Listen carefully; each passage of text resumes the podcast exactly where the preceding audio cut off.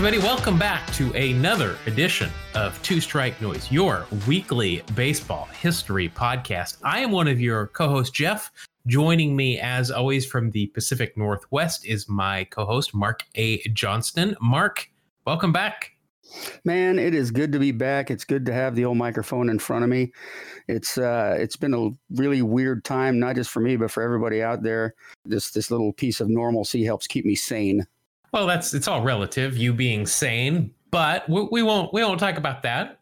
Uh, let's talk about some baseball instead, because I think people need to talk about baseball as we're missing it. Boy, um, ain't that the truth? That being said, there is baseball being played somewhere in the world. Uh, a couple of weeks now, we're into the the uh, CPBL season over in Taiwan. I know I've watched a couple of games. I've already got a favorite team. Have you have you picked a CPBL team to root for?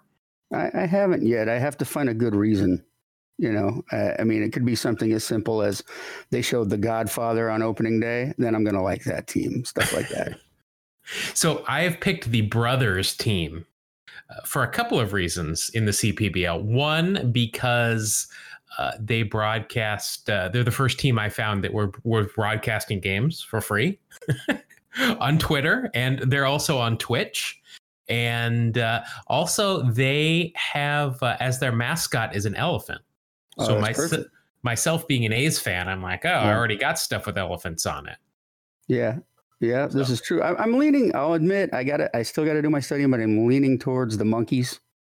Um, yeah. Yeah, Rakuten? just because a team called yeah Rakuten Monkeys, a team called the Monkeys. That's just bizarre, and so that uh, makes me happy. They're the ones with the robot fans. I was watching one of their games today. There's not a whole lot of them, but they're there. It's weird because you know Rakuten is a big online. It's kind of like an Amazon. You, I mean, they they even sponsor the Golden State Warriors. They're like their big sponsor, but they also have a team in Japan, the Rakuten Golden Eagles. I believe it's the Golden oh, Eagles. Okay, maybe it's just the Eagles. But, so you're saying uh, yeah. you spend a little money on advertising and marketing? Yeah, they're they're kind of. I don't know if they're as big as Alibaba in in Asia, but they're huge. They're a huge corporation. Gotcha. But uh, I also found out that you know the uh, the brothers team they've got uh, song leaders on top of the dugouts who are doing all these cheers and stuff to nobody in the stands, but they're called the Passion Sisters. Which that I'm like, oh, that's another good reason. The Passion Sisters. Yeah, you you can tune into the Passion Sisters while you're watching a ball game. You can't beat that. Yeah. I, I think I've got. Well, I know I've got my my Korean team picked out for the KBO. It's definitely the Kia Tigers because Matt Williams is their manager. Yeah, there you go. And uh, Aaron Brooks, who was uh, on the A's last year for a while, he is on their he's on their squad too. And I actually texted to somebody, one of the Korean uh, league guys, and I because I watched their games, their their practice games, and I said, "Why did Korean broadcast never show the managers? I like the Tigers because of Matt Williams, and I don't even know if he's in the stadium." And Aaron Brooks liked that tweet, so nice. shout out to shout out to Aaron Brooks. There you go. I got a couple of stats for you, a couple of weird numbers. We like to do this we talked a little while ago. Maybe you know what? Actually, I think it might have been when you were off vacationing before the Great Plague about Antonio Alfonseca, the octopus. Uh, his career ERA is four one one, otherwise known as four eleven. Yes. Uh, so you know Antonio Alfonseca is called the octopus because he has extra extra finger on each hand. Well, his career ERA is almost exactly twice as high as Mordecai Three Finger Brown's, what? which is 2.06. oh my. So I don't know if ERA is contingent on the number of digits. I can see people just Man. take them off, Doc. I just need I need like a an index finger and my thumb. I, I wish I had known sooner in life. Now there's no point. Shoulder's yeah. gone probably a little late for that. A yeah. uh, cu- couple more numbers here. Jay Buhner, one of uh, we like Jay Buhner. Bone is his nickname. Had 300. Yeah, he had 310 career home runs. He homered uh, off the same number of different pitchers as Babe Ruth did. that is weird. So Bone had 310 career home runs. Babe Ruth had 714. They both homered off 216 different pitchers. Wow. That's that. That's, I mean, that tells you how many pitchers there are in the game today. Yes versus back in Babe Ruth's time. Uh, Barry Bonds has homered off of the most pitchers. So those two guys each homered off 216. Just take a wild guess at how many pitchers Barry Bonds is homered off of. Four? well, that's one of the numbers. okay, that's what I was going for. It's like a Price is Right thing. Yeah, it's a Price. Right. You got two more numbers to go. He he homered off 449 pitchers. Oh my gosh! Wow, that is twice as many as Babe Ruth. Wow, that's that's a lot of pitchers. Where do you find these bizarro stats, man? I live on the internet, man. This is all I do. Now I, you know, I work, but I, I, I got to take a break every hour, so I got I scour the internet for these, for these numbers. A couple of more uh, kind of oddities. So Jamie Moyer, we might have talked about him once or twice. Ageless, sure. the ageless wonder. So he played his final game in 2012, May 27th, 2012 to be exact. Bo Jackson played his final game on August 10th, 1994. So we are talking uh, 94 through 2012. So that's 18 years. Uh, Jamie Moyer is actually 12 days older than Bo Jackson, but he oh, played his final game 18 years after Bo Jackson did. that's really weird. All right. So we've established now that Jamie Moyer played his final game May 27th, 2012. Lenny Dykstra played his final game May 18th, 1996. Well, Jamie Moyer is 84 days older than Lenny Dykstra. It just it's crazy just how long Jamie Moyer played. And he was good like the whole time most of the time. Yeah, it was yeah. at the end, but yeah, the guy was just he he still wanted to play. Even when the Phillies cut him, he still kept in shape. He was waiting for that call. That's awesome. Jamie Moyer. All right, so uh, let's head into our uh, into our debut segment. Again, we can do this because normally there would be baseball at this point of the the, the season. And uh, this episode is premiering on April 21st. So I got a couple of uh, a couple of debuts, one really old one and a couple of more contemporary ones. Now, on this day, April 21st, 1890, we've talked about this guy before. He was a member of the 1899 Cleveland Spiders we did a whole episode on on this team and it was very interesting. Do you remember when I mentioned Crazy Schmidt? I, can't say that I do. That was like a year or more ago, but uh, I'm sure I'm sure he came up knowing our our podcast. Oh, I oh yeah, I've got I I went back and reviewed it because Crazy Schmidt sounds like something else. Uh, plus, his nickname is Crazy, which is awesome. Real name Frederick uh, he was known as Crazy or also German Schmidt. Okay. He played for the Pirates. He played for Baltimore. He played for, and I don't know why I didn't write down what Baltimore. I don't think they were the Orioles at that point, but he played in Baltimore. Let's put it that way. Uh, the Giants, and of course the Cleveland Spiders. I couldn't find the box score from today in 1890. Yeah, I, I can't imagine why. Uh, but the Spiders lost 11 to 4, not surprisingly, to the Louisville Colonels. Uh, Crazy Schmidt that year went 7 and 36 and accumulated a 5.45 ERA. Boy, I don't know if Crazy was the right nickname. I mean, he might have gone with Crappy. Yeah, and I, I, misspoke. That's his. Those are his career numbers, not his. Uh, not oh, his season. Well, regardless, it's not exactly something you brag about. You can see why the Cleveland Spiders were like, "Yeah, I think this guy will help us out." Though. oh yeah, oh yeah. Also today, 1999, Joe Nathan made his major league debut. Nathan uh-huh. pitched. Uh, he came up with the Giants. He pitched also for the Twins, the Rangers, the Tigers, the Cubs, and then finished up again in San Francisco. Today, he made his debut, though. He was a starter when he came up. He went seven innings, got the win, gave up only four hits, no runs, struck out three, walked four. And uh, first batter he faced was Luis Castillo, who he struck out. Nice. During during his time as a closer, which was a, a, an entire decade, 2004 through 2014, he saved 375 games, which was the most by any pitcher during that time frame.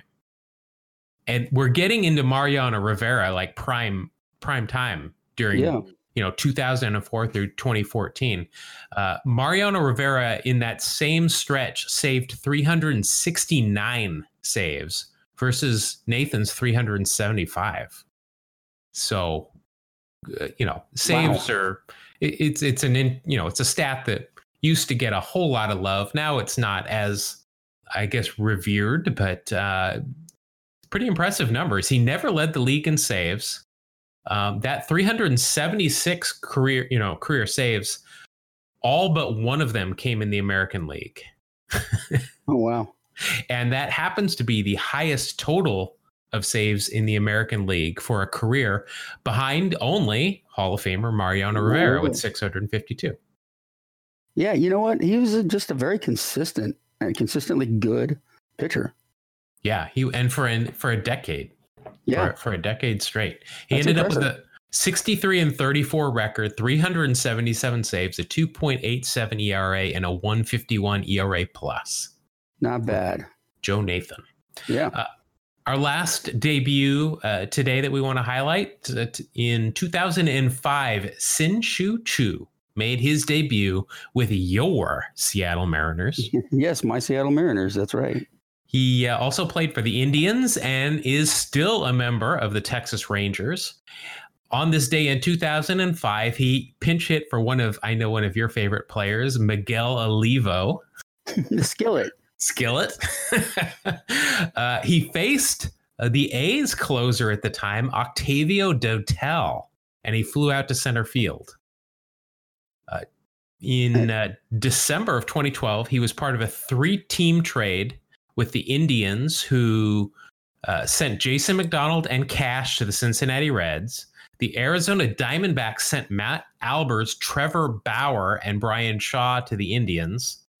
And then the Reds also sent Didi Gregorius to the Arizona Diamondbacks. Uh, they also then the red. This is a big trade. There's a lot of a lot of Man. working parts here. The Cincinnati tra- uh, Reds also sent Drew Stubbs to the Indians, and the Indians sent Lars Anderson and Tony Sipp to the Diamondbacks. So I mainly mention that because of the two big names there, Trevor Bauer and Didi Gregorius, who are obviously still in the big leagues and are big names. Tony Sipp, uh, I'm not sure if he's still around. I think he was part of the the the Astros quote unquote championship. Uh, I know he was on that team. I'm not sure where he is now, but some big names involved with uh, Shin-Soo Choo's transactional record. Uh, you will like this as well. Uh, a close friend of Dae-Ho Lee. Hey, that's awesome. They went Day-Ho. to elementary school together. no way. Elementary yeah. school? Yeah, wow. and I believe Dae-Ho Lee is on the Kia Tigers, Matt Williams team, which is another reason to root for them. Jeez, no kidding, man. I, I didn't know that the legend was there. I think he is. I, I've, I've watched quite a few inter squad KBO games, and I know I saw him, and I want to say he's there, but I, I could be wrong there. So don't quote me. okay. Recently, a couple weeks ago, Choo made news because he donated a thousand dollars to every one of the 190 players in the Texas Rangers minor league system who were unable to work due to the you know MLB season being shut down currently and minor leaguers do not get paid if they are not playing nope. but he donated a thousand dollars to 190 different players so That's good awesome. Wow. He was granted special permission to skip mandated military service in South Korea as he was representing Korea in a positive manner there have been other Korean players who have had to stop their careers and go serve two years in the military. Mm-hmm. You know, just there are exceptions. Like if if you are an athlete and you win a major championship while representing the country, you can forego your service. But he was uh, because he's you know he's a pretty big name in baseball. He's a good he's a good player. They uh, they said you know you don't need to come back. Keep keep representing. Yeah, yeah, he's, makes sense He's appeared on several Korean TV variety and reality shows. Oh, oh my. Okay. I, I, I tried to look some of them up. I had limited time, but I it said variety shows, so I would really love to see him sing and or dance. Yeah. But, uh, he apparently was going to be written into a soap opera as a reoccurring character, but the schedules just didn't match up. How unfortunate. Yeah. He uh, also once used Gangnam Style as his walk up. oh, and now he uses BTS. So he keeps keeps the the Korean tunes, the K-pop going. So good go. for him. So those those are our, our debuts for today, April 21st. Crazy Schmidt, Joe Nathan, and Sin Shu Chu. That's what they all, all have in common, man. If you were to ask me, I would yeah, say they all I, I bet you. I bet you. There's probably no one alive. If I would have asked what those three players have in common before this segment, would have been able to come up with that. Only me. Uh, all right. So, trivia question. I asked you one last week. Yes. The question was Who is the only man to play for both teams in the Los Angeles area, meaning the Dodgers and the Angels, as well as both teams in the Bay Area, meaning the Giants and the A's? I gave you a hint that he was once involved in a trade for Rickey Henderson, involving Rickey Henderson. Let me put it that way. Did you, uh, were you able to come up with an answer? Uh, not without cheating, and I decided I wasn't going to look it up. So I racked my brain and I came up blank. Now, I think you might, I think maybe this is a guy that you might have had some time with in Tacoma. Okay. Mr. Stan Javier. Oh, that makes sense. Yeah, absolutely. Also played for the Mariners. So, yep. Yeah. You know, I should have known that. You're yeah, right. he he was uh, he was sent to the Yankees for Rickey Henderson in 1989. So, gotcha. Yeah. Huh. So there you go. So I got another question for you here. Of course. This week's question Who was the first player to hit a grand slam in both games of a doubleheader? Wow. The f- first player to do so. Yeah. Um, Arky Vaughan. well, again, as I, as I always say, that is an answer. but I will I will have to tell you next week whether you are correct or not. But uh, there you go. So think about that. And while you think about that, let us now jump into the main part of our show. We'll wrap up BP, let the grounds crew come out and do their stuff. So, we're continuing our run of guests who have been named Minor League Announcer of the Year. Last week, it was the current recipient, Jesse Goldberg Strassler. This week, we have a past winner, I, am not going to tell you what year it was, but uh, since then, he has gone on to become a 26 year veteran of calling games in the major leagues with the Astros, the Rangers, and the past 14 seasons with my hometown, Oakland A's. Uh, we are very happy to welcome Mr. Vince Cotroneo. Vince, thank you so much for joining us. Hey, I appreciate the invitation. You'll be happy to know that the dinosaurs roamed the earth when I won that award. That's how long ago it was. and listen, it, it still looks new in that in that trophy cabinet. I guarantee you. Uh, so our first question with with every guest is, you know, we're a baseball history podcast, so we like to know what is your, you know, what's your history with the game? The first game you went to, your favorite team growing up, favorite player. Well, uh, I was born in Brooklyn, and uh, at a very early age, even before first grade, as first grade started, we, my father was transferred. He was a civilian working for the Navy uh, on budgets. He was a budget analyst, and we moved to Orlando, Florida. So that's really where I grew up, and that's where uh, baseball began for me. I mean, I, because I was from New York, even though I was raised in Florida, it was still very much a northern household both my parents are Italian. My dad was first generation. My dad or my mom was second generation. But I was I was a Yankee fan as a kid. Uh, Thurman Munson was my favorite player. I wore number 15. I was a catcher uh, as far as I could take it, which wasn't very far at all. I didn't even play high school. I played one year uh, American Legion ball when I was a senior, actually in high school or junior. I think it was senior, junior, one of those two. And my only claim to fame was uh, played against Tim Raines, who was from nearby Sanford, Florida. And Tim was kind enough to at least slide when he stole second base on me, as opposed to just going and standing up, which he could have done rather easily. Was either 74 75 i forget which year it was but we went we watched the yankees play the royals at shea stadium because yankee stadium was being renovated at the time. So that was my that was my first memory. I think roy white actually had a home run in that game it was four for four in the game that i went to.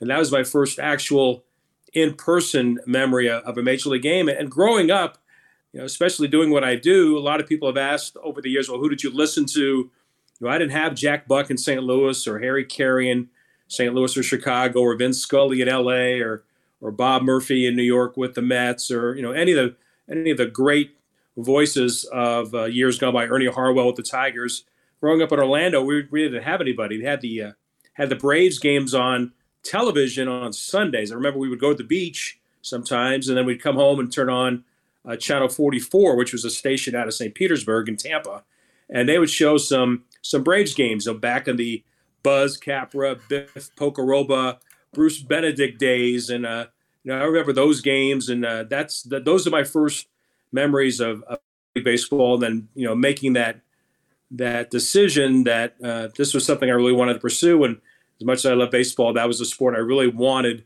to concentrate on, even though I have done college and professional football with the USFL and I've done, you know, some college basketball as well. But baseball was always going to be my hopeful path, and I was fortunate to to realize a lot of those dreams. So you started uh, in the big leagues with the Houston Astros. And uh, of course, at that point, it, well, not of course, but in 1991, that was in the Astrodome. Uh, coincidentally, today, the day that we're recording, this is the first anniversary of the first game ever played in the Astrodome in 1965, with real grass, even. Uh, some of it spray painted, but neither Mark nor I have been to the Astrodome. Uh, what uh, can, what's your best memory of baseball under the Houston Astrodome? Well, you know, it was, it was, a tremendous structure to begin with, and you know, back in a time where there were so many other multi-purpose facilities that multiple professional teams used. And I remember, you know, my first year '91, you got Ken Caminiti diving all over the place. You know, it's at third base making those great plays, and that was back when you know the majority of teams that had artificial surfaces only had the cutout, just you know, home plate, for second, third, and the pitcher's mound. They're not like some like Tampa Bay now, for instance, has as uh, the full infield grass, and so does so does Toronto. Now, You know, until until uh, Arizona, Arizona now has gone uh, to the artificial strain of grass, and they've got dirt infields as well. They didn't have. You know, it just was a you know it was a ginormous facility, and you know when I got there, the reason one of the reasons I was able to get the job was they were part of a you know, they were rebuilding. They had just traded Davis, their slugging first baseman to the uh, Baltimore Orioles for some guys named Pete Harnisch and Finley and some knucklehead pitcher named Curt Schilling. And you know they they said, well, you're in our minor league system. I was working at AAA Tucson, which was their highest affiliate in the Pacific Coast League in '89 and '90. And they said, well, you you know all these guys, so we're making some changes with our broadcast team. We want to add you, you know, to our to our our announcing team. The fact was, I never saw Craig Biggio play in in Tucson because he played like one half of a year in '88 and never came back. That was the famous trading Alan Ashby to the Pirates, and he didn't want to go, and they had to take him off the bus. And you know, Bidge was the catcher at the time. Eventually, you know, moved to center field and to second base. You know, that spring training of '91, kid named Jeff Bagwell uh, with a straight face told Art Howe, "Yeah, I played first base before," and so uh, went on the back fields and worked with a coach by the name of Bob Robertson, who played the big leagues with the Pirates for years and learned the position, became a All Star and a Gold Glover, and now a Hall of Famer. I never seen him play before. I never saw Luis Gonzalez play. He had jumped from Double A to the big leagues, and he was making his debut with the with the Astros in '91 against the Reds in Cincinnati. And, and the, the list went on and on. I didn't really know any of the guys but they they saw me as a, as a young guy with a young group of players, and I was able to grow quite a bit with them for the for those uh, years that I was there through '97. Yeah, hey Vince, uh, I was curious. I uh, was doing a little research on you, and I saw you graduated from University of Central Florida in '83, and uh, you were working for the Mets organization in '84. How did you How did you land your first job in baseball? Well, both my parents are gone. Uh, uh, my dad and my mom both have passed away, but they thought I graduated in 1981. So that's my secret. But I did graduate in '83 because I didn't I didn't uh, have a good enough GPA. I was I was the sports director of the radio station. I was a sports editor of the campus newspaper, and I was the assistant sports information director in the athletic department, and eventually became the SID. But my GPA was good enough to graduate me, so I literally took beginning golf to graduate, and got my GPA up to where I, I got that piece of paper, and worked for the university. You know, at a time when you know UCF was a very small school. You know, it was Florida State and Florida and Miami, and that was it in the Sunshine State. And now that school has you know grown exponentially to where it's one of the highest attended uh, schools in the nation, top five, has been for several years. But what happened was uh, I had a little bit of a beef in in December of 1983 or November of 83 with the basketball coach at the time. His name was Chuck Mayshock. He came from Ohio State, where you know you come from Ohio State, which even back then in the in the early 80s was a you know behemoth compared to UCF, which was just off to the side of the road basically. And Lou Saban was our football coach, and I was the SID. Hmm. And I had to be with the football team, and the basketball team went to uh, a, a basketball game at Tallahassee against Florida State. And the publication in Tallahassee misspelled our coach's name in the program, and the coach blamed me for it. Well, I, oh. I didn't have anything to do with it in Tallahassee, but he was just one of those guys that was used to having things his way and come from Ohio State. I said, "Look, coach, you know, you don't have to worry about this anymore." And I turned in my resignation. And little, you know, then in the first week of December, the baseball coach there at the time, Jay Bergman, unbeknownst to me, went to the baseball meetings, which were in Nashville in 1983, and he took my resume with him because I'd done games and it was very close. We're still close to this day. Uh, took my resume around to some, you know, different people he knew in minor league baseball, and I was I left the university on a Monday. I went to work as a, a counselor out of sports entirely, and thought, well, this is going to be my next career path, and we'll suppose start my first day on Monday. And I had to get a call from Frank Cappiello, who's the general manager of the Lynchburg Mets I don't know, Lynchburg from Mars, to be honest with you. It was, hey, we've got your resume. Uh, it was passed along to us from you know some friends of ours in Nashville. Would you submit a tape? We have an opening for play by play. And I had done the I had done the uh, you know the UCF games on radio, and we go through a friend of mine, Chris Jarmus, who we're still lifelong friends to this day. He was an ex-player UCF and a great hustler, just a great salesman. He convinced the Double A Orlando Twins in 81 and 82 with Tom Kelly as their manager, and names like Gary Gaetti and Frank Viola and Tim Teufel and others on those teams to allow us to broadcast on our college radio station selected home games in the playoffs. So in 81 and 82, we did those games. I had some of those tapes. So I submitted the tape uh, on a Monday. By Thursday, I was offered the job in, uh, in Lynchburg. And Saturday, my car was packed, whatever fit in my car, and I was on the road north to uh, Lynchburg, Virginia for the for the 1984 season, which was just a a wonderful experience. Uh, a team that was I was I was there the year after Lenny Dykstra and Doc Gooden, who captured the Carolina League by storm. You know, Dwight was struck out 300 in less than 200 innings. He right. was the talk of minor league baseball. Made the jump to the Mets the following year. Uh, Dykstra had stolen over 100 bases, scored over 100 runs, and part of at that time one of the best minor league organizations in terms of prospects. And ours wasn't bad either. We had Rick Aguilera, we had Floyd Youmans, we had Barry Lyons, Stan Jefferson, uh, Rick Aguilera team. Dave Magadan was on that team, and we won the Carolina League as well. So that was my that's so I got that job and just kind of set sail on being have to make my way through minor league baseball. Wow! So you got to see some serious names, uh, even all the way down to your first job in Single A. Yeah, I did. I mean, I remember Cecil Fielder playing in the league. Uh, Mike Greenwell was playing for the Red Sox at the time. Wow. Uh, I joke with now because of, uh, I mean Jeff would know this if he watches uh, our games on television in uh, in the Bay Area on NBC Sports California. Bip Roberts is one of our analysts, and back then Bip was Leon. He was Leon Roberts with uh-huh. Pirates A ball team, and then the following year he was a Rule Five guy, and got selected by the uh, he got selected you know, by the San Diego Padres and began his big league career. I always joke with him about that. There, the great thing about baseball is the family atmosphere and the and the, the, the relationships that you that you begin and the relationships that continue even to this day, decades later. And I, I tell this to my son Dominic, who does what I do as well in the minor leagues right now with Corpus Christi, and you know we're all not fingers crossed that there will be baseball at some point this year. But developing those relationships with players and coaches and managers and scouts that you will take with you for the rest of your life is is really a very special part of, of what I get to do. Who uh, is there? Has there been one player that you've had to go up and talk to that you were a little nervous about? Uh, I mean, you, you have a job to do, and uh, you just what you try to do is not let it, uh, you know, let it affect you. It's almost like in you know in, in the world of sales. I mean, you're going to get no's, and that's okay. It's not you. It's just it's for whatever reason. Uh, there have been some guys. Uh, you know, one guy that was uh, a little bit difficult to do an interview with was Orlando Merced, but he was a good guy.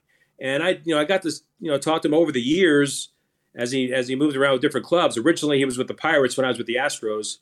Barry Bonds naturally was a challenge, uh, but the first time I asked him to do something, he said yes, and uh, you know, he still gave you those kind of curt, you know, I'm smarter than you kind of answers, but he, you know, he he he did the interview. Then, as he at the very end of his career when I was with the A's and he was winding down, you know, with the Giants, you know, I I had, I had asked, you know, hey, you know, you're softer now with the media, and Scott Boras was around too. I said, hey, do you mind tomorrow? Can we do a pregame show? And he he politely declined, but that's kind of the way it goes. Uh, Alex Rodriguez, when he was with um, when he was with the Mariners, he said yes and he did the interview, but never looked me in the face, never looked me in the eye.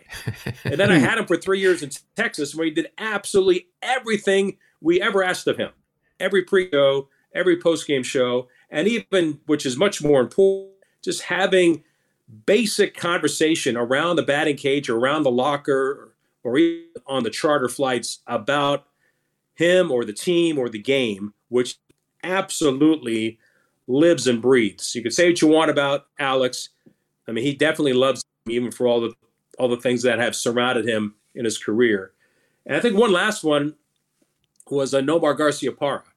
When Nomar was with the Red Sox, I had asked to do a pregame show with him, and he was sitting in his locker at tiny at the tiny clubhouse, home clubhouse and at Fenway, which has since been renovated to make it a little bit larger, but it's still relatively cramped quarters. He had a towel over his head. He was looking straight into his locker, and he did the interview, but it was a one of those kind of I'm never going to I'm doing this interview in a way that I know you'll never ask me again. and then at the end of his career with the A's. And I explained to him, I said, you know, when you were with Boston, you didn't you weren't very friendly. And he goes, Well, you know, in Boston it's a different animal. Everybody's trying to hit on you. Well, you have to understand that that guys that broadcast the games, team announcers, are different. You know, we are not looking to chase some story or Pulitzer Prize. You know, we're we're doing you know we're doing interviews. You know, the old the old joke about the guy sitting at the bar and uh, a lady of the evening comes up to him and goes, um, you know, anything I could do for you? And he says, yeah, can you be my pregame show guest for tomorrow? So you know, it's kind of the, that's kind of the way it was. And then then Nomar became friendly. We had you know animated conversations. And then after that, when he went on to become a broadcaster for the uh, for the Dodgers, all of a sudden I get this big hug from behind, and it's it's Nomar. So it just the way you can develop those relationships and understand that it takes a period of time is uh, is uh, the joy of of doing what I do. I actually worked in the minor leagues for 11 years, so I had I had the opportunity to enjoy uh, that just that atmosphere, which is uh, uh, so much fun if you're a baseball freak like myself. I met some characters, some interesting folks over the years. Uh, out of curiosity, uh, do any characters, any players come to mind when you think of characters or funny, uh, quirky guys? Well, sure. I mean, I mean, every every team has uh, you know some semblance of that. I know the '85 team that I work for in the Texas League they had the wild PA announcer that was screaming between pitches. They had the green weenie rally flag and the red stop flags. And PA announcers making all these proclamations. Who scores more runs with two outs than anybody in baseball? And the fans go, the Diablos do. So those were, those were fun times. And you know, on those teams, there was a guy on the on the team in '85. His name was Jesus Alfaro, and he must have been 105 years old even then. Uh, just a fun-loving uh, player from Mexico on a team won 90 something games and had four players with over 100 RBIs. Had Glenn Braggs on that team, who went on to play quite a bit in the big leagues with Cincinnati and others. Uh, a player at the time who I thought was a star in the big leagues, and didn't turn out that way. He was, and he had a great Robidoux. He was a left-handed hitting first baseman from from the Boston area. Uh, had Joey Meyer, the big home kid, who was a DH with the ball a mile. It was just it was just a lot of fun to see see that group of of players. But you know, Jesus, he was just he was funny because he didn't speak the language very well. That he was, you know, he was playing the game basically for the love of the game because he wasn't going to get to the big leagues. He's the kind of guy you wish was going to get one at bat in the big leagues, and it just uh, you know it just never really happened for him. Uh, in in Tucson, working with uh, you know with the Astros organization at the time, that was my first uh, my first full time opportunity to spend uh, time with with Brent Strom, who was our pitching coach. Now Brent was with the Dodgers in San Antonio when I was uh, in Texas when I was with them. So in in '85 through '87, you know, I met Joe Maddon then when he was in Midland. The same guy that was running the Midland team in '85 is the same guy that's making millions now back with the Angels, and that relationship has you know gone on for decades. Mark McLemore played for him back in 1985, and you know we that that that relationship continues. But uh, you know, Brandon was the guy that always he always hard on his always very emotional, always told you, you know, what he was thinking, and very passionate about what he does. And certainly in, you know, today's game, you know, with what he was able to, you know, with the Astro, with their pitching staff and the things that he and a guy that's 70 years of age that is very much on the forefront of of the quote unquote modern game with analytics and and spin rates and pitching high in the zone and breaking the zone and things like. that. He's always been a guy that was uh, very forthcoming a lot of great information I could use on the air and even better stuff I could. But that was a that was a relationship that was fun. But in terms of like the the top character of guys, I mean, there was there was a guy named Jeff Juden, big mm-hmm. six foot eight right hander, yeah. who got drafted one by the Astros, and he actually was in jail the day that he was drafted. Uh, came out after the fact and went on to you know got to the big leagues a little bit. He got a you know a couple of three years in the big leagues, had great talents, couldn't put it all together but he's kind of a big lug and you know kind of one of those guys that needed to be knocked down a couple of notches. And once he was, he became more of a, of a, of a regular guy. But just you know watching, you know the personalities of the players sometimes change over the years is uh, is is uh, an experience and an exercise that that's uh, fun to see take place. And I all the time. And, you know, I've I've been fortunate with the A's. I've done games with Johnny Doskow, who works now. He has been at Sacramento for years. Uh, two years ago, Jeff Hem, who at the time was our uh, AAA announcer in in then Nashville before we moved back to Vegas. Uh, he's done games for us, and then last year did a game with Zach Bayrouty, who filled in for us, and you know has spent all those years with with Stockton, and now he's you know fortunately he's made a big move up to, to Reno AAA. And I told those guys I was it was the same way for me when I was in the minor leagues. How can not Billy Jo Robidoux, you know, get to the big leagues and be a star. And then once I started working the big leagues, I go, why do they call it Billy Jo Robidoux? That guy can't play. like seeing the difference in the level of the game and how hard the game is at at ultimately the very highest level uh, is something you just you can't duplicate. You have to see it to experience it. And I had some some fun uh, discussions slash arguments with uh, Johnny D from Sacramento when he when he did 34 games with us, 2012 about what he was about to embark upon and what he was about to see, which is nothing at all compared to the last, at that time, I think seven or eight, maybe even 10 years at AAA, which was very good baseball, but it just, it never was the big leagues. Uh, you would be surprised at the amount of Billy Jo Robidoux talk we have had on this show over the past couple of weeks. Yeah, that was That's a great, great. reference right there. yeah, we uh, we we have uh, that name has come up uh, several times. Uh, I've got a purely selfish question now. I am a huge Rickey Henderson fan. Uh, I, I, grew up going to the Coliseum where it was Rickey and, and Tony Armas and Dwayne Murphy in the outfield everybody's got Rickey Henderson stories. A lot of them have been debunked. But uh, what is your best Rickey Henderson story that has happened? You know that you've actually seen or or been witness to. Rickey, uh, he's one of the nicest people on the planet.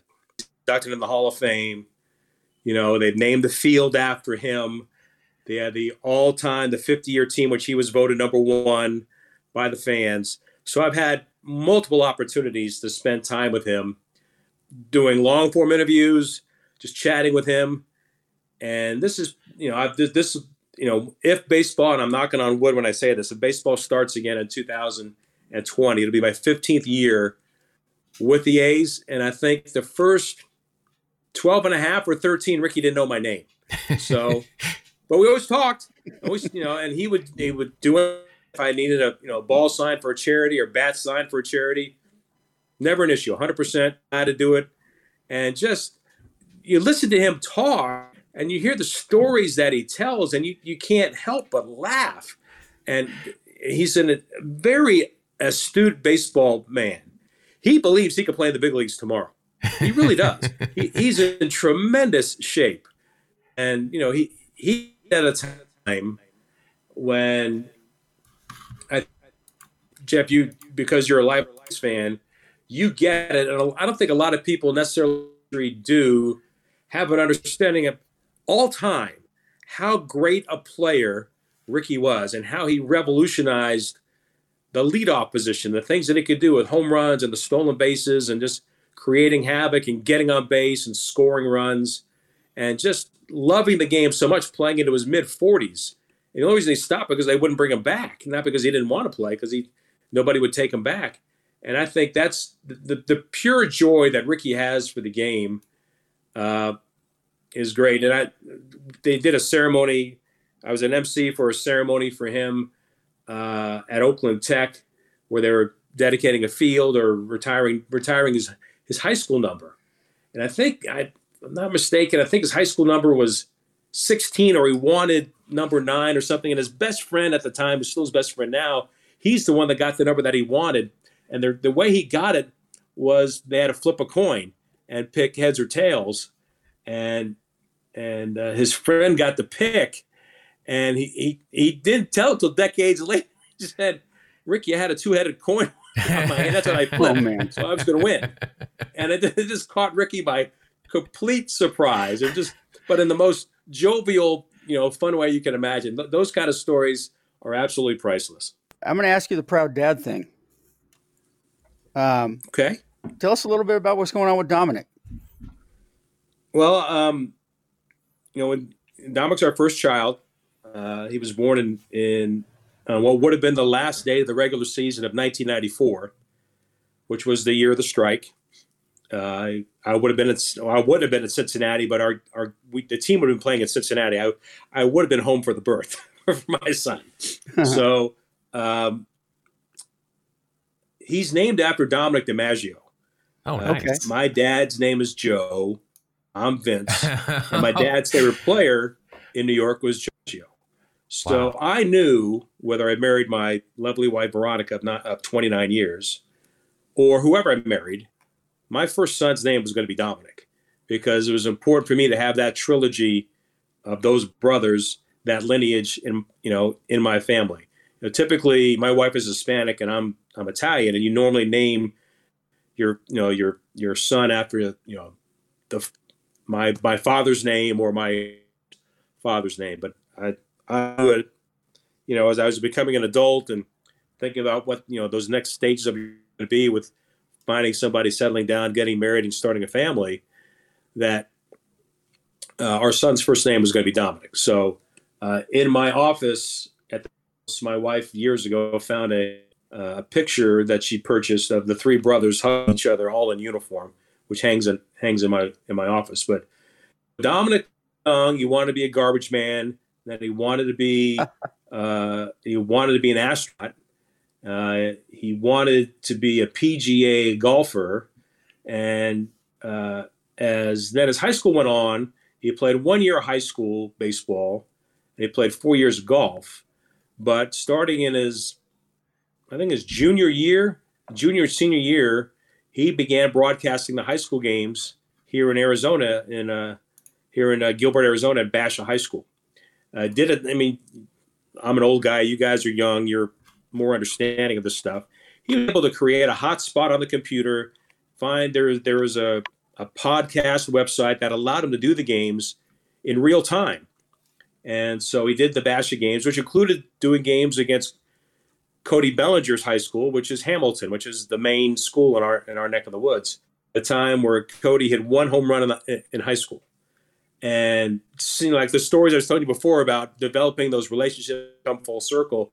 The A's pledgers in spring training this year, which was what has become now our third annual father son broadcast, and it was against the Dodgers. And Cody came over from from Glendale, you know, to play. He was in the lineup for for Dave Roberts, and Dominic went downstairs for the game and spent time with Cody, like you know, like it was high school, and th- those kind of things, you know, bring a smile to your face. So he he started in high school, uh, went to ASU here, uh, got to do two years of the Cape Cape League uh, in 14 and 15. He was a freshman in college and the only freshman that had ever done Cape Cod baseball at the time and developed relationships there. Saw a lot of great players and you know, coaches and whatnot.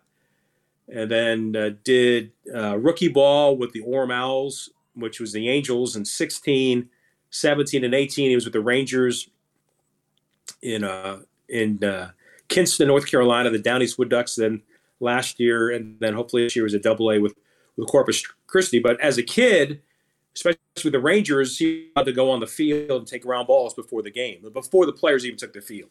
So he was taking ground balls with Jerry Narron's son and with Pudge Rodriguez's son and with the Palmeiro sons. And by last year with the, with the Rangers was 03, and he was then old. He was only nine, but he was enough to be allowed to shag in the outfield if he stayed on the warning track so he wouldn't get hurt. and I remember it was our last home game of 2003, and he he made his fats in the outfield on a ball off in batting practice. And I remember one of the players telling me, you know, Francisco Cordero, who's a, one of our closers, he's the one that told me that Dominic made the catch, great play, blah blah blah blah. So Dominic him for a long time. And I give him a lot of credit. He's he's he's pretty determined to do this as Dominic Cotroneo, uh, not as his son. Although it doesn't hurt and it, it does it does help. But he time and the uh, we've talked quite a bit. I do listen to a lot of his games. I offer advice, but you know it's advice coming from his dad. Us, anybody yeah. who gets advice from their parents are going to take it one way, and then getting advice which may be the exact same words outside source might be taken a different way and, and maybe taken more to heart. So sure. I get that. Uh, he, he's he's been exposed to a lot of folks in the game. Uh, and they, I mean, I'm, I'm very happy to say, as a dad, he has he has a great reputation as a hard worker, outgoing, and you know he's he's he's making his way in what is a very very subjective and very difficult business to advance. Can you uh, g- give us an unpopular opinion that you hold on uniforms? So uh, we've had in the past. This one played really well on this show. Is that uh, players should should be forced to wear and show sanitary socks, something along that line. Interesting. I wouldn't mind seeing that. It's not it's not something that really drives me nuts. But what what has driven me nuts, and it's recent. What's the word? They, the rules in footwear has become a little more lax, and I only say that because I work for a team that, for decades, was the only team that got to wear white shoes. Yep. And, it, and that is part of the A's history. That is who the A's are. That's part of the colorful Charlie Finley days and everything that that makes the athletics and going to games at the Coliseum unique to every other every other team in baseball. And now I see guys on the Mariners or guys on the Pirates or guys on the Reds wearing white shoes. Like I no. No. That's not that's not for this. That's for one team only. And I'm I understand I got played lack. You know, I'm all for that and have fun and raise money for charities and things of that nature and show some personality. But for me specifically, uniform wise, I think the A should be allowed to wear the white shoes still. That was uh, I, I, had a bit of a rant when that rule came across a while ago. A, a bit, just a bit. okay, well, Jeff, then, you understand my point. Oh, absolutely. I, I was I've been watching games from last year to kind of hold me over, and I, I, forget the Padres pitcher Paddack. Is it? I want to say Trevor, but I don't remember his first name. Chris Paddack. Chris Paddack, and uh, he has he's showing sanitary white sanitary socks, but he's also wearing white shoes, and it just looks weird. Because uh, also, you know, the A's are the only team that wear colored sanitary socks to kind of offset those white shoes. But when right. you've got white sanitaries and then white shoes, it it's not a good look either yeah, I'm not in favor either of sanitaries. You know, e- either we either wear the you know the sanitary sock and the stirrup, which are separate, as opposed to that one piece of material that, that ties it all together. that looks you, will too... you'll like a rule that we have when we get to Wax Packs Heroes. Then uh, you'll fit in nicely. You'll here. fit in. You'll fit in nice there. All right. So now uh, now it's the time uh, on the show where uh, we're going to open a pack of uh, baseball cards. It is our Wax Packs Heroes. Gonna pull a wax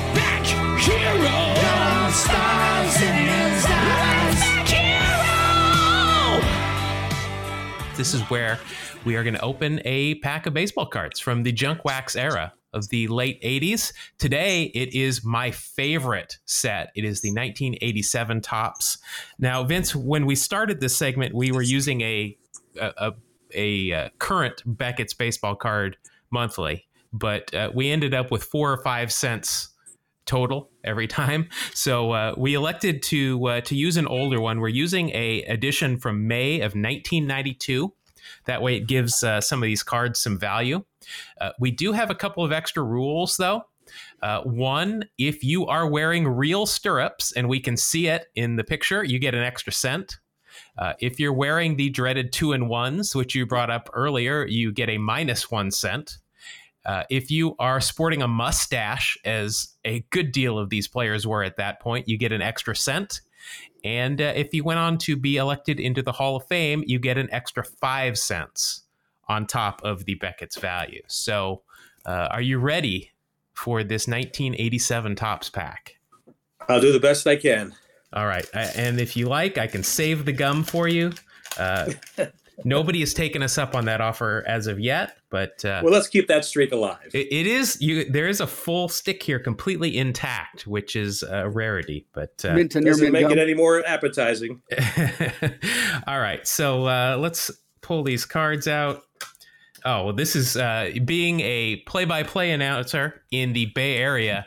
This is a very interesting start for you this point, uh, he was a pitcher for the San Francisco Giants. He is still with the San Francisco Giants. Mike Krukow. I love Mike. So what am I? I'm supposed to guess the value of the card? Nope. Uh, I'll, I'll uh, if you've got a story, a memory, just anything about uh, anything about the player. Well, I mean, I don't. I barely. Rem- I mean, I know Mike pitched in the big leagues for a long time, and I was with the Cubs and the Giants, and uh, had some great moments. My, you know, my memories, of course, are, you know, with Mike with what he does now, which there's really nobody better. He's he is phenomenal doing what he does as a analyst for the for the Giants on television. He's a wonderful guy, very to talk to. Unfortunate what he's dealing with with a with a muscular condition that he has, which makes it difficult for him to to get around and almost impossible to travel. He uh, they actually called a uh, a PlayStation uh, MLB the show game the other day. I was watching them.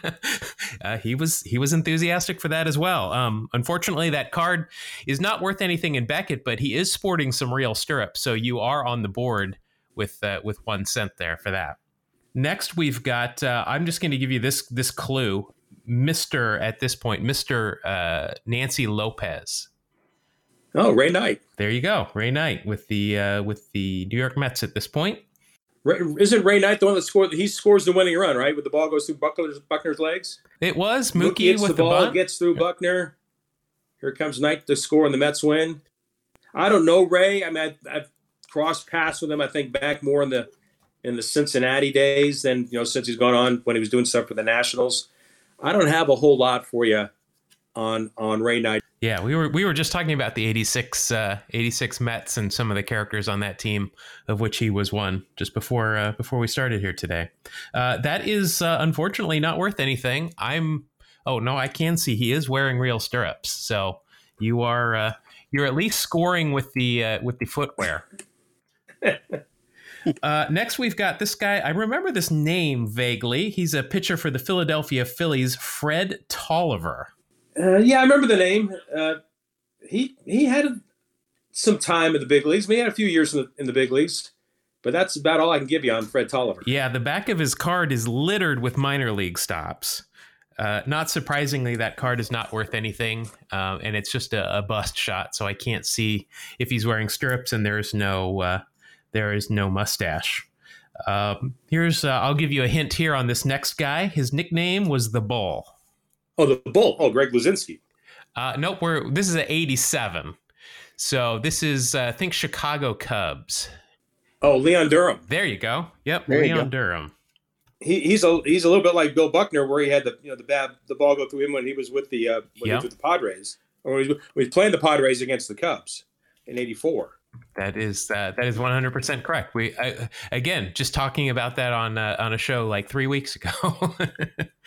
uh, that uh, this is one of my favorite cards of Leon. He is uh, definitely wearing real uh, real stirrups, and he has got that goatee, which definitely counts. He's also got those science teacher sun, glasses on that take up about half of his face, which I'm contemplating making that worth a cent sometime in the near future. But uh, yep, uh, Leon Durham. So that's two cents there. So your total is now four cents. And uh, the next card, I remember listening to this, listening to Vin Scully say his name, Greg Brock with the Los Angeles yeah. Dodgers. He was one of great minor league stories because when I was in the minor leagues, you know, he's in a, he was in Albuquerque with Mike Marshall. I think he had 43 home runs one year for them at AAA. This was you know, back then when the Dodgers were churning out rookies of the year and churning out all these, you know, big time prospects, and especially a guy, you know, with some power, they, you know, this guy was going to be a cornerstone for them for years. You know, late '80s into the early '90s didn't really turn out that way, but I certainly remember, you know, I remember the stories about Brock at AAA with what he did. Uh, then what were called the Albuquerque Dukes and the long-time Dodger affiliate. Yes. So, according to the back of the card, Greg once earned himself the free use of a car for a year by recording a hole in one on the golf course. So, wow, that doesn't doesn't sound like it helped the baseball career. No, nope. And uh, unfortunately, that card is not going to get you anything. It's not worth anything in Beckett, and no uh, no facial hair or stirrups visible. Uh, next guy is I've not heard of uh, this guy. He's a lefty for the St. Louis Cardinals, Pat Perry. I got nothing on that one. I'm sorry. Sorry, no, Pat. No, and it, uh, on the back of it, you know, when you look on the back of the card, uh, if the print is really small, that means they've got a lot of stats, and that is the case here. But they are all minor league stats for Pat Perry. Um, but he uh, he enjoys playing ping pong in his spare time, if that's any consolation. But that uh, that card is not worth anything there for Mister Perry. Uh, next, we've got uh, the uh, pitcher for the Boston Red Sox, Joe Sambito. Oh, I know Joe. I know Joe very well. Joe was an Astro for for a number of years before I got there. He was part of the great uh, '80s teams as a left-handed reliever, and he eventually became an agent. Uh, he's he's a he's a he's a player agent. Has been for years. He was with a group out of Houston, the Hendricks brothers. I don't know if you remember Randy and Alan Hendricks from you know '80s and '90s. These guys had a lot of the the mega stars, guys. They had Clemens at one time, they had Greg Swindell, and a bunch of other players. Uh, I think they might have Doug Drabek at the time too. Uh, that big, big agency that eventually in the early '90s, I think they uh, they sold and disbanded. But I would see Joe quite a bit uh, at the Astrodome over the years, uh, on the field, either doing things uh, representing the team as a player, or certainly doing this thing as a player agent. However, Joe's got great hair too. He's got a lot of hair for a guy like me, of course, is uh, something I don't have a lot of, and I always root for. All right, next uh, we got Chicago White Sox Tim Hulett. I know the, I know the name. Can't tell you how I was like. He's a middle infielder, I think, for them. Uh, let's see. Yep, he's listed as a second and third baseman. Yeah, there you go. Is it H U L E T T? Or- H U L E T T, uh, Yeah. attended the University of South Florida. Oh wow, did not know that. Yeah, so that's uh, he will get you a, a cent there. He does have uh, does have real stirrups on. I was- I was gonna I was gonna guess the stirrups when you said White Sox. Uh, this guy, we've had quite a bit of his uh, cards. Uh, pitcher for the Cincinnati Reds, Ted Power. Hard throwing right hander, reliever.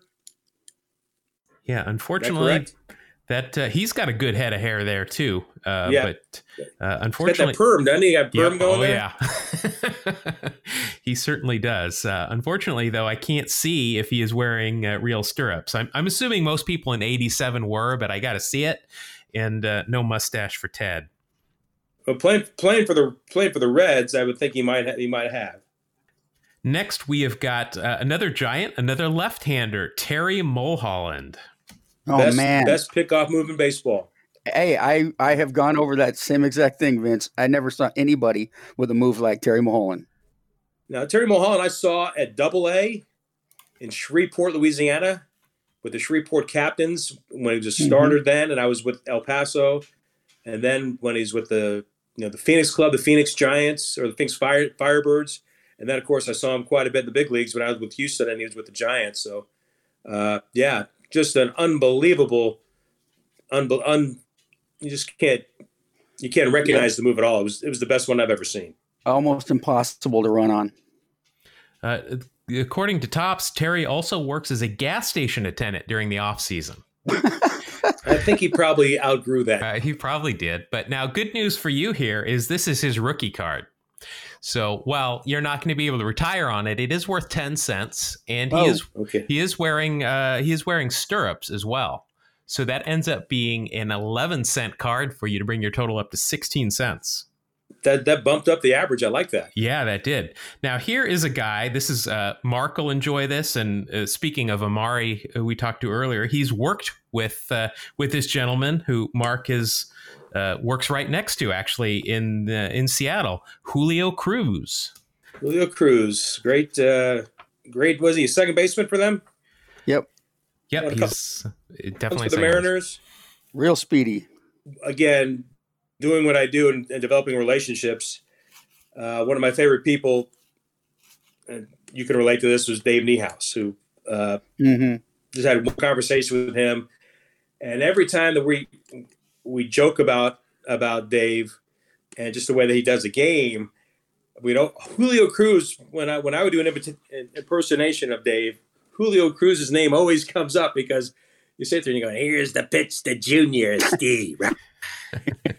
Come see Julio Cruz at Schooler at the Tech Mall." Julio always seemed to make make ours air on our air maybe three or four times a year. So he lives on in the Bay Area. You'll be happy to know, Mark. Yeah, that's good news. Uh, unfortunately, that card is not worth anything. He's wearing those great Sox uniforms, though, with the uh, with the stripes, but uh, nothing there.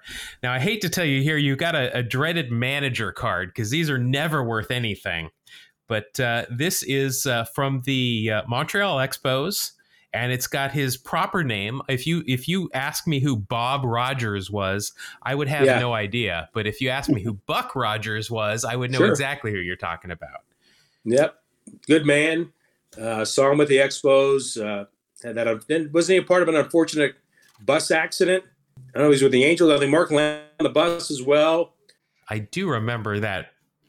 I, I don't remember. I don't remember all the details, but I now I, I probably hadn't thought of that since it happened. But yeah, that does seem to ring a bell. Buck was a he was a he was a catcher, wasn't he, when he played? Uh, I can tell you here in one minute. With the Angels, he was a catcher, correct, and apparently Yeah, appeared in left field at some point during 1967, There you go. and was uh, second, uh, uh, the runner-up in as a rookie in 1962 as the Rookie of the Year. Found a little info on the uh, bus crash. Uh, Buck Rogers damaged a knee and rib cage and a badly broken elbow, multiple places. Wow. Sounds painful. it was- could have been a whole lot worse. Yeah. Uh, unfortunately, as manager cards are, that is not worth anything, and he is not wearing a mustache. Uh, this next guy, though, definitely is sporting a mustache. He is a pitcher for the Cleveland Indians, Frank Wills. Don't know a whole lot about Mr. Wills. I'm sorry to say. No, I don't. Uh, I don't I don't remember, remember him either. Yeah, maybe they made that one up. Somebody's cousin. Maybe, yep, maybe they slipped that in the pack. Yeah. Uh, now this guy, uh, Vince, you've already mentioned uh, this next guy's name uh, earlier, and uh, the the memory I have of this guy is he was on the 19, uh, 1990 Cincinnati Reds, beat the A's in the World Series. And at some point, he swung and missed on a ball and broke the bat over his back in his follow through accidentally. Mr. Glenn Braggs. Yep. Glenn was married to uh, married to one of the singers from En Vogue, I think, from Houston. Uh, Mm-hmm. I remember Glenn. He, he had a body like a don. Yeah. And back in 1985, when he was on the El Paso team, back when idiots like me were allowed to kind of occasionally get on the field, I, I told him I would throw BP for them one day. I was only at that time I was only 25, so I, I not kill myself, but I got I threw BP, and Glenn and I got behind the L screen, but Braggs was up there one true story, and he ricocheted with my shoulder to be alive. I mean, I got but it was a glancing blow, but not glancing to me, and that was like the end of me ever being on the field again. Thanks to Glenn Braggs. Yeah, he was just huge. And yep, he is he is married to Cindy Herron, an original member of En Vogue. There you There go. you go. And uh, also here it is my the the reference that I remembered. It was actually against Stu, and it was in the World Series. He swung so hard on a pitch from Dave Stewart that he broke his back on the follow through. Yeah, pretty strong fellow. So that is a rookie card, which is good news. That's five cents uh, from Beckett's, and uh, he does have a wispy mustache, so that's a six cents Cha-ching. card right there. I like it. All right, this guy uh, was I remember this guy up the middle for the uh, for the Reds for quite a while. Kurt Stillwell. Yeah, solid defender, shortstop, good player. I think he was a former number one pick, if I'm not mistaken. Does not tell me he is a, a second generation though. I didn't know that his father Ron was an infielder with the Washington Senators for a couple of seasons. Huh. I remember Kurt Stillwell as a Kansas City Royal. Yep, I remember him. I remember him in Kansas City as well. Yeah, first round by the Reds in '83 out of high school in Thousand Oaks, California. Nice. So that uh, that is a rookie card. Another one. Uh, another five center, and he has got some nice big uh, real stirrups on there. So that's another six cent card to bring you up to twenty eight cents. I'm getting there. You're getting there. You got two cards left here. Uh, again, I'm afraid you're not going to be able to retire on these, but the first one is for the Kansas City Royals, Greg Pryor, an infielder. Yeah, he was a first baseman, as I as I recall. I don't remember a whole lot other than that.